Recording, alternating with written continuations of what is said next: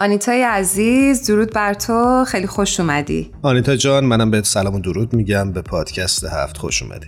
سلام. از وقتی که به من دادین خیلی ممنونم و همچنین از شنوندگانی که وقتشون رو در اختیار ما گذاشتن و به همون گوش می‌کنن. آینتا جان شما برنامه پادکست هفت رو فکر کنم داشتین گوش می‌کردین. ما امروز در مورد مشورت صحبت کردیم. دلمون می‌خواد بدونیم که این هفته برامون چه مطلبی رو آوردی و با چه تازه‌ای قرار ما رو آشنا کنی. اول از جانب خودم تشکر می‌کنم که به موضوع مشورت پرداختین. خیلی موضوع مهم و حیاتی هست در زندگی انسان به خصوص در زندگی اجتماعی. امروز میریم سراغ رکن الدین مختاری که به روایت برخی منابع در سال 1270 در تهران متولد شده. و به گفته منابع دیگر سال 1266 در کرمانشاه در مدرسه تربیت تحصیل کرده و از شاگردان حسین اسماعیل زاده بوده. این شرح حال موسیقیدانیه که تاثیرات خیلی زیادی بر موسیقی ایران گذاشته. چه جالب من اسم ایشون رو خیلی نشنده بودم در زمینه موسیقی بیشتر با کلونل علی نقی وزیری مرحوم خالقی و دیگرانی که تأثیر گذار بودن در یک برهه تاریخی در موسیقی ایران آشنا بودم و ما اسمی از ایشون نشنده بودم. عجیبه. پس بریم پررنگ بکنیم که چرا مختاری رو انتخاب کردیم. رکنالدین مختاری یا رکنالدین خان مختاری یکی از اولین نوازنده های ویالون ایرانی بوده که در واقع میشه از اون به عنوان پایه‌گذار ویالون نوازی ایرانی نام برد. همچنین تسلط خیلی خوبی بر روی ردیف، دستگاه و گوشه های موسیقی ایرانی داشته. به درستی نمی‌دونیم که ساخت پیش درآمد به شیوه امروزی منصوب به درویش خان هست یا مختاری اما مهم اینه که این دو بودند که پیش درآمد رو به شیوه جدیدی ابداع کردند و توسعه دادند به شکلی که بعدها تأثیرش بر نوازندگی افرادی مثل علی اکبر شهنازی، رضا محجوبی و ابراهیم آژنگ مشهوده. بین آثار مختاری تصنیف هم هست که این اشعار اشعار این تصنیف ها غالبا سروده های ملک و شعرهای بهاره. جناب مختاری سال 1352 بدرود حیات میگه و نمی‌تونه به قول خودش عمل بکنه. اون قول داده بود که هر چیزی رو که از موسیقی می‌دونه روی یک نوار ضبط می‌کنه و به صورت رایگان در اختیار سازمان رادیو و تلویزیون اون زمان قرار میده.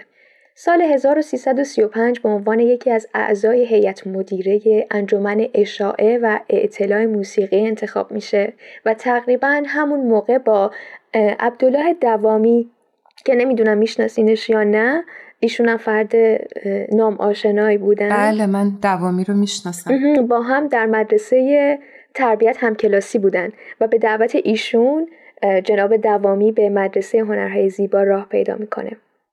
باز هم مواردی هست مثل اینکه مختاری خیلی علاقه داشته به حفظ گنجینه های موسیقی سنتی. روایتی هم هست که ایشون خیلی قطعاتی رو وقتی که در زندان بودن ساختن و بعد از اینکه از زندان آزاد شدن اداره هنرهای زیبا تصمیم می‌گیره که یک مدرسه شبانه برای تدریس موسیقی به وجود بیاره و مختاری ریاست اون مدرسه رو به عهده می‌گیره. و امروز با اینکه سالها از خاموش شدن مختاری میگذره اما هنوز هم آثار او توی کلاس های موسیقی تدریس میشه. چه انسان تاثیرگذاری بوده و چقدر به نظرم نخبه بوده. دقیقا. آنیتا جون فقط یه سوالی برام پیش اومد اینکه چرا ایشون زندان رفتن؟ خب اینجا باید از یک سری دیگه از اتفاقات مهم زندگی ایشون صحبت بکنیم. پس داره جالب میشه داستان. آره این این بخش خیلی جالبه به نظر من هم. امیدوارم که بقیه هم همین نظر داشته باشن. مختاری بیشتر از این که بین مردم عام و اهل هنر از حیث نبوغ و علمش به دستگاه های موسیقی به طور کلی در زمینه موسیقی شناخته شده باشه از حیث منصب حکومتی بوده که شناخته شده بود. چون که ایشون از سال 1313 تا 1320 رئیس شهربانی بودند یعنی در دوره رضاشاه پهلوی به همین دلیل هم به سرپاس مختاری معروف بودن آنیتا جان وقتی میگه که بیشتر به خاطر مناسبی که در دولت و حکومت داشتن شناخته شده بودن منظورت چیه؟ منظورم اینه که سرباز مختاری با اینکه نوازنده چیره دست ویولون بودن همزمان متهم به قتل روشنفکران و چهره های سرشناس دوره خودشون هم بودن می‌تونم به چند تا از این افراد اشاره بکنم میرزاده عشقی، فرخی یزدی، نصرت و دوله فیروز و تیمورتاش کسانی بودند که به ادعای دادستان دیوان کیفری قتل اونها به دستور و سفارش سرپاس مختاری انجام شده بوده. چقدر عجیب. و چقدر شوکه کننده. و ناراحت کننده. دقیقا. روح الله خالقی نوازنده شناخته شده ایرانی توی کتاب خودشون خیلی با احتیاط همراه با تأسف از سرپاس مختاری یاد می‌کنن و ترجیح میدن که اسم کامل ایشون رو ذکر نکنن راجبش گفتن ای کاش همواره چون آغاز عمرش وقت خود را صرف موسیقی نموده بود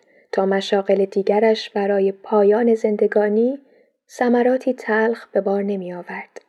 یا می‌تونم به بزرگ علوی نویسنده گیل مرد و چشمهایش اشاره بکنم که چهار سال در زندان مختاری بازداشت بود و راجع به افرادی که شبیه مختاری بودن میگن به عقیده من این اشخاص تقصیری ندارند و اگر گناهی متوجه آنها می‌شد ناچیز است اینها محصول اوضاع و احوالی هستند که مجموعاً دوره سیاه نامیده می شود. چقدر تأصف برانگیز واقعا. فردی با این میزان توانایی و استعداد چه حیف که مسیر هنریش رو ترک می‌کنه و به راه دیگه ای میره. و واقعا داشتم به این فکر می‌کردم که حسن خاتمه مجهول است. چقدر مستاق داره در این مورد. بله. خشونت های سرپاس مختاری مثل اینکه انتها نداشته.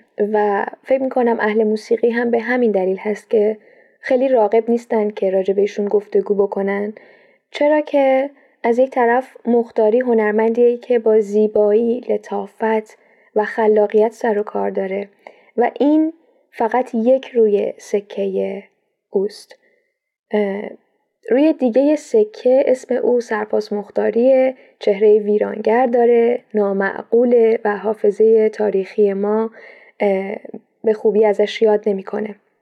اما جا داشت که اشاره بکنم مختاری به واسطه زندگی که داشته شغلی که داشته حرفه‌ای که داشته با هنرمندان دوره خودش ارتباطات صمیمی داشته. برای مثال وقتی که قمرالملوک وزیری در مزیقه بوده و از نداشتن خونه در رنج و عذاب بوده مختاری یکی از اتاقهای خونه خودش رو در اختیار قمر می‌ذاره. اما از این حقیقت نمیشه چشم پوشید که با تمام قوا در برابر نیروهایی که مقابل شاه ایستاده بودن قرار می گرفت و حتی حاضر نبود کوچکترین انعطافی به خرج بده. و همین هم باعث شد که دستاش به خون کسانی آلوده بشه که خودشون خود اون افراد داشتن برای پیشرفت ایران مبارزه می‌کردن. امیدوارم که ایران زمین تکرار چنین اتفاقاتی رو دیگه نبینه و مسیر تازه ای رو ما در ایران و در زمینه فرهنگ و جامعش بتونیم شاهدش باشیم. امیدوارم که هر کدوم از ما بتونیم واقعا شریف باشیم و شرافتمون رو در هر موقعیتی که هستیم حفظ بکنیم و بازم به اینجاش می‌رسیم که روانمون رو سعی بکنیم که هر روز سالم و سالم تر بکنیم. کاملا یک بار دیگه ازت ممنونیم. آنیتای عزیز که این هفته هم با ما همراه بودی. امیدواریم که هفته های بعد هم دوباره کنار ما باشی. من خیلی سعادت این رو داشتم که در خدمت شما باشم. خوب باشین همگی. قربان تو. خدا حافظ خدا نگهدار.